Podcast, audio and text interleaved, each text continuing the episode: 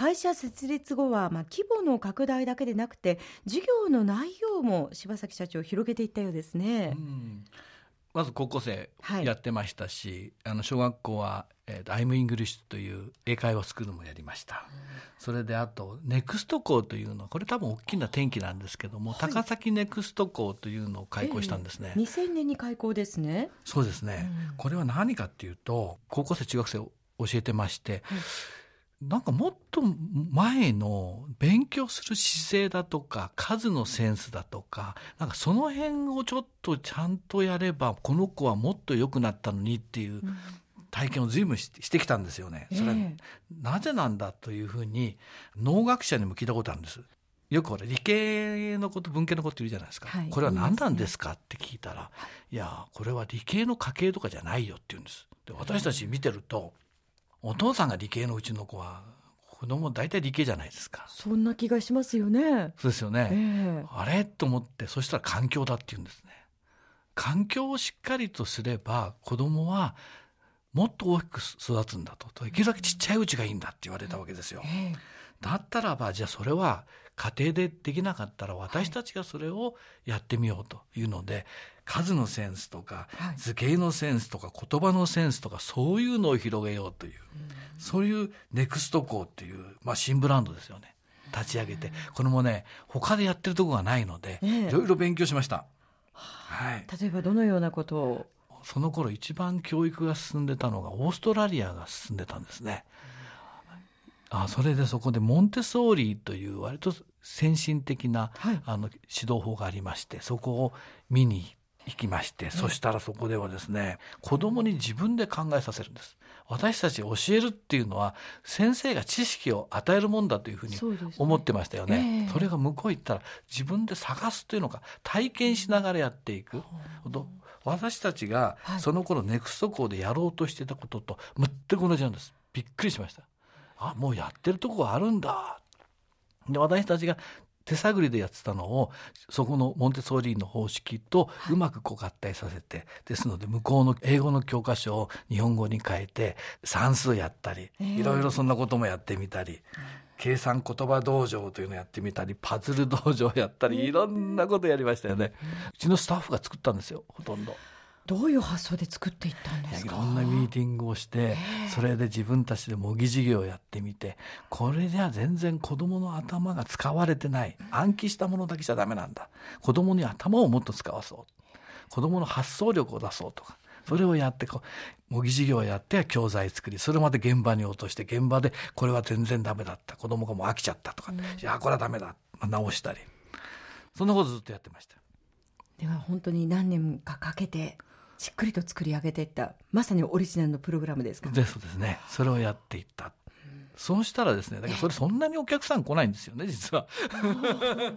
そうこうしてるうちにですね、群馬県に公立中高一貫校を作ろうという動きが出てきたんですね。これで、あ、これは何だろうと思ったんですね。設立の指示書とか、それとか、あと、他の中高一貫校の問題を見たら、なんだと思ったわけです。私たちがやろうとしてることじゃないか、これは。と。あ、日本もこういう新しい教育を入れようっていう気持ちになったんだ。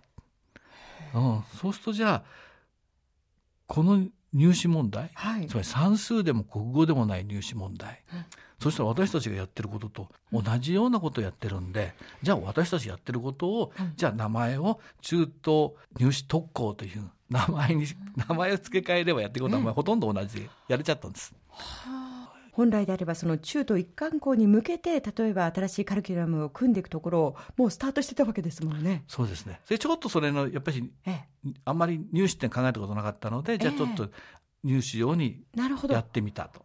はい。そしたら、1回目が十何倍の倍率だったんですよ。すごい倍率ですね。10.5倍でしたね。2004年、中央中東初年度の倍率10.5倍ですか。はで、定員120人だ。それで、うちの子も受けたんですね。これどうかなと思ったら、20人受かっちゃったんですね。20人もですか、はい、?1 年目で。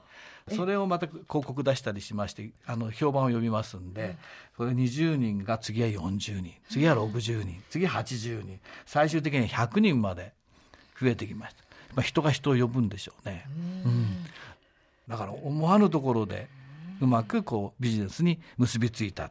うん、うんというところですね。ただその教材を開発するというのはこれ大変ですね。教材も難しいんですけど、授業方法が難しいんです。実は。はい。ただ教えちゃダメなんです。自分で考えさせなきゃいけない。教えるのって割と楽なんですよ。これことを知ってることを知らない人に言えばいいんだから。うん、ところが生徒に考えさせるそのことについて生徒に本当にそうだって思わせるのは結構難しいこれは。あの結局こちら側の発問する力がすごく必要、え質問力です質問力です。あもうアナウンサーの人が一番大事な質問力。これこれ教えられないでしょ質問力っていうの。難しいですね。私も本当に日々勉強だなと思います、うん。えー、質問力とかを先生に教えなきゃいけない。あらゆる時に場面で質問がしっかりできて引き出したものを自分でまとめていく、うん、そうなると人材育成がまず大切というふうになってくるわけですか、はいまずそうです。今私の今社長としての一番の仕事は人の採用と研修なんです。現在先生は何人ぐらいいらっしゃいます？今社員が100名ですか。はい。どのように人材をこう確保してらっしゃるんですか？えー、まず毎週の夜私が東京に行って説会社説明会をしてます。毎週ですか？はい。新卒を今主に取ってます。群馬県出身の社員が6割であとは全部県外から出身者です。教育校は北海道九州からも来てます。うちの教育の考え方、はい、例えば教えないとかね、うん、共感してくれた子たちが、えっと、わざわざ薄学園の試験を受けに来てくれてる。はい、でそれをちゃんと研修していく。はい、あのそういう中で、まあ、いろんな方が多分お見えになると思うんですけれどもこういう人が薄井学園には必要なんだよっていう先生はどういう方ですか？私がこう見るときに一番こう見るのは何かをやろうとしてる人ですよね、うん、つまり何か自分でこうやっていきたい、うん、そしてあとちゃんと人の話が聞ける。そしてあとは成長しようっていう願望の強い人ですかね、うん、良くなりたい良くなりたいって常に思える、それが若い時だけじゃなくて、はい、ずっと良くなろうとしていける人、うんぱりそのね良くなろうという人が生徒が好きなんですよ。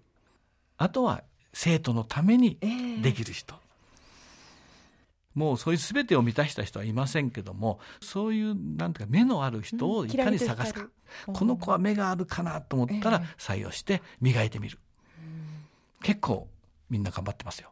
そうですか、うん、その育成の部分ではどういうことに気をつけていらっしゃいますか？得意なことをまずできるようにすることですかね。先生の得意なこと。得意なこと。つまり20代そこですから全部ができっこないんですよ、だからまず自信を持たせてその子が一番得意で生き生きとするのは何なのかっていうのを必ず探す、それは私塾で教えてる時も同じでしたよ。で演劇の時も同じなんですよ。このこのいいところは何なのかですね。いいところ探しですそうですねもしいいところはその子は光を当ててあげると輝く、はい、自信を持つんです、そうすると全体的に良くなってくる。これは会社の経営でもやっぱり人材育成という部分では同じことが言えるかもしれませんね。同じだと思いますね。あのいいとこがそれがすぐ光ること手間のかかる子はいますこれは。じっくりじっくりという方もいらっしゃる。でもどっちが本当に光るかはわからないですから。未知数ですね。はい。えこの後はコマーシャルを挟んで再び柴崎社長にお話を伺っていきます。